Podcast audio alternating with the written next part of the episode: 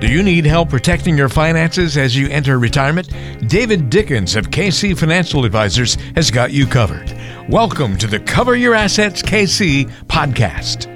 Thanks for joining us. It's another edition of the Cover Your Assets KC podcast. Walter Storholt alongside David Dickens, President and Wealth Advisor at KC Financial Advisors. On today's show, we're going to talk about the five things to know about capital gains. Capital gains. David, an important topic, and uh, capital gains, not quite as talked about as much as um, you know some of the other tax implications that politicians will bring up. Uh, it's not talked about as much as income tax and those kinds of things, but it does draw attention every election cycle and is something that pops up and it does tend to change from time to time the rules surrounding capital gains and you wanted to talk about some of the most important things to know about capital gains on today's show so i can't wait i, I think this is often a topic that maybe doesn't get covered enough well, I'm sure there are chills running up and down a lot of listeners' spines right now because this is going to be actually, I think it is going to be super exciting. It's a benefit, it's a tax benefit in our tax code. And if you don't know it or understand it, typically you don't get the benefit from it. So, well, uh, hold on. I, am all, I'm already all ears because you're calling it a tax bene- uh, a benefit, but I'm I'm thinking here. Oh, wait, I'm, I make money on on selling something. I've got to pay taxes on it. That's that's not a benefit, David. well, it depends on the rate at which you pay those okay. taxes. And Perspective. That's what we're talking about today. Uncle Sam is going to get some money. Question is, how much? All right. What's the first thing we should know about capital gains? Well, the, the deciding factor between whether it's you know a good capital gain or long term capital gain is is the most basic, and that is the difference between a short term capital gain and a long term capital gain. So that's actually pretty simple in that a short term capital gain is what you get. Let's say you, first of all, you have to sell whatever it is. Let's call it a stock or a mutual fund. You have to sell it in order to generate either a capital gain or a capital loss. If you've held that, let's call it a stock. If you've held that stock for less than one year, then the gain is going to be classified as a short term capital gain. But if you've held it for one day longer than a year, then it's a long term capital gain. You've got to sell it to have it be a gain, and then it's either short term or long term, which leads us to the second thing to know, which is why do I care? And is one better than the other?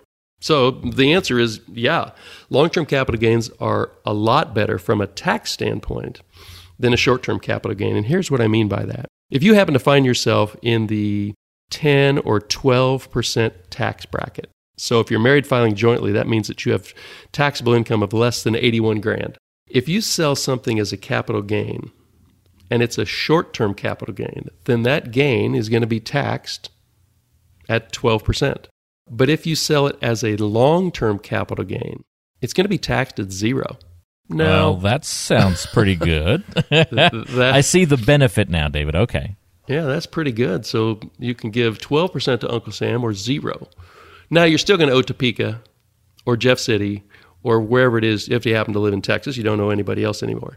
Uh, but you're still going to owe the state a tax on that gain. But feds say, nope, if you're in the 10 or 12% bracket and you do a long term capital gain, something you held for more than a year, your tax rate on that is zero. That may not be the case two, three, five, or 10 years from now, but it's been that way for a while and it'll cer- almost certainly be that way in 2021. So that's something to keep in mind as you are. Maybe you have a stock you've held for 11 months, and for some reason you're interested in selling it. It happens to be at a nice gain. You have to. You really should take a look and say, do I want to hold that for another month so that I can get long-term capital gain treatment? Let me circle back around then, Walter. I, we have a lot of listeners that are not in the 10 or 12% bracket. They're actually in maybe the 22% bracket or the 24% bracket. And so they have a slightly different tax, but it's still a, a benefit. So in, in their case, if they do a, let's say you're in the 24% bracket, your taxable income is just is over $172,000 married and you sell something short term capital gain, well, your income is at 24% and your short term capital gain is at 24%. No benefit whatsoever. But if you hold that until it's a long term capital gain, instead of paying 24% to the federal government, you pay 15%. So not zero, but still pretty darn good, and all the way up to uh, taxable income of about $475,000, you pay that 15%. Over and above that, your tax on a long term capital gain is 20%. Well, your tax bracket might be 35 or 37%, but on a long term capital gain, it's only 20. That's one of the things that, that President Biden has said he wants to change, especially for people that make over $400,000 a year. That might be a 2021 change. It might be a 2022 change. It's likely to change.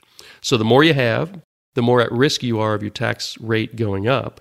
But the difference, the taxable difference between a long term and a short term capital gain can be big. And so it's absolutely worth knowing where you are with each of your holdings before you sell them. It's a great point. So, uh, as of now, no matter your income, long term capital gain is going to give you a, a, benefit over the short term. However, for high earners, that could change somewhere in the future. Exactly. And okay. what that ends up being, you know, if it's greater than 400,000, that's subject to change. We'll see what Congress says when they get around to it. But right now, everybody gets a benefit from taking a long term capital gain versus a short term.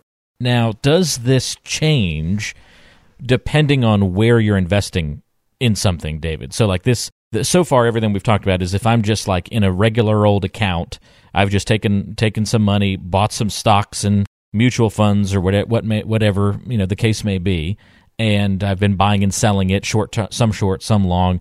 This is describing those um, you know those consequences. Does that change at all depending on what vehicle we're using to in, invest in or uh, you know make those choices in? Yeah, so strangely enough, Walter, that's the third thing that you oh, need oh, to know about about capital gains. If your if your account that you're working with is an IRA or a Roth IRA, then it doesn't matter. There is no such thing as short term or long term. It's just it's just a gain and, and you take it and you don't owe any taxes on that. The only way the IRS gets money from you in an IRA is not when you buy and sell, but when you withdraw money. So, and, and everybody who's listened to us for the last, uh, I hate to go the Roth IRA route here, but everybody knows if you're a, if you're a dedicated listener to this, to this podcast, that every penny that you take out of your IRA, whenever that is, gets taxed as ordinary income.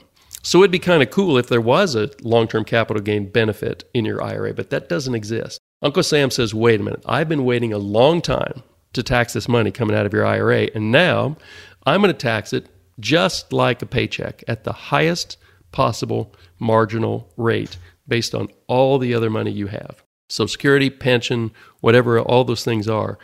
Throw your your uh, withdrawal, that's the rate you're going to pay. So, just as a kind of a clear example, let's say you've saved a million bucks in an IRA. Well, right now, based on tax rates, that's about 70% for you and about 30% for the IRS and Topeka or the IRS and Jeff City. Uh, if you happen to have that, you would only need 700,000 in a Roth because in a Roth, when you take money out of it, that is 100% yours. That money was taxed long ago and the earnings grow tax free. So a million dollar IRA is roughly equivalent to a $700,000 Roth. And then just to circle all the way back, there is no calculation for long term versus short term. You can liquidate those stocks or mutual funds inside of your IRA anytime you want. And there is no tax consequence to doing that. The only tax consequence is when you take money out of that account and use it for yourself. So that whole think twice before you sell, I mean, that's probably a good rule of thumb anytime, but in particular, if talking about capital gains, doesn't exist if you're in the Roth IRA, as an example, versus uh, just in a traditional trading account. Correct. So the, the whole discussion of short term versus long term is only related to a traditional brokerage account, not an IRA and not a Roth IRA. Uh, David, that sounds like another real benefit of uh, of IRAs, and in particular, the. Yeah, let's go. R O T H. Rock, rock, rock. Another uh, positive of our old friend, the Roth IRA. Fantastic. Yeah, somehow I, I thought that was coming. You knew, you knew it was. You knew it was. Very good. All right. So, short term and long term, we know the differences between them, uh, where it kind of kicks in in different places. Uh, but in the IRAs and the 401ks doesn't matter um, as we you know buy and sell different things. It's it's not keeping uh, you know track of those capital gains. It's all happening just at the end of those accounts when we take things out. Those are three so far things to know about capital gains. What else is there? Well, so one thing we talked about at a at a probably a December or late November podcast was tax loss harvesting. And so what I want to say here is number 4, the thing you should know about capital gains is if you sell something at a loss and something at a gain, you get to subtract those two. And you only pay taxes on the net difference. And if you're looking at your tax forms, that's going to be on Schedule D. Schedule D is where you find your loss carry forward if you have one, the top of the second page. So let's take a, a real quick example. Let's say that you have a year in which you took 6,000 of gains and 12,000 of losses. So you have more losses than you have gains. So the losses wipe out the gains and you have 6,000 extra that you have to that you can carry forward. A little benefit is the IRS allows you to take an additional 3,000 of those losses over and above the gains that you had taken and you get to deduct that $3,000 in addition to wiping out your other gains a little bit complicated, but those losses that you take in prior years don't go away. They continue to be a benefit for you as time goes on, even if you don't have gains in a particular year. Make sure you um, uh, talk to your tax professional about that. But it's a it's a really good benefit to know about offsetting losses with gains. Get to year end, and you may have some portfolio, some items in your portfolio, some stocks or mutual funds that maybe you wish you didn't have, and you've got some gains earlier in the year, and you decide here at year end, I'm going to sell some stock at a loss to offset some gains I've already taken. One really quick now I'm a little bit in the weeds here, Walter, but there's something called the wash sale rule, and that's really important for for people um, working with these taxable brokerage accounts. If you sell something at a, at a loss on purpose because you maybe want to take the gain, take the loss, I mean, you're not allowed to buy back that same stock for at least 30 days or you don't get to count the loss. That's called the wash sale rule. The IRS won't allow you to sell something at a loss, buy it back the next day, and count the loss. So that's a little bit wonky, but your tax professional will absolutely understand that.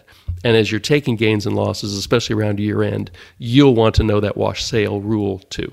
We covered a little bit of that, I believe, in our final tax strategies of 2020 episode, which was episode 105, posted in late December. So go check that out, episode 105, if you want to learn a little bit more about end of year uh, financial and especially tax strategies you can take advantage of, where we expand on that topic a little bit more. Uh, that's certainly a good uh, episode to go check out even though we're not at the end of 2021, uh, some of those things that we talk about will just be good to keep in mind as we go throughout the year. So that makes sense, David. I know that that's something that you want to do carefully and understand with your financial advisor or with a tax advisor as you look at offsetting gains and those kinds of things. But it's good to know that that option is there if you experience those losses and, and how that works with capital gains. What's the last thing that we need to know about capital gains, at least in the scope of today's show? Well, so uh, it's just a word on annuities. Uh, I have a, had a number of clients who maybe they inherited an annuity from a parent or they own an annuity and they're wondering about the tax treatment of that.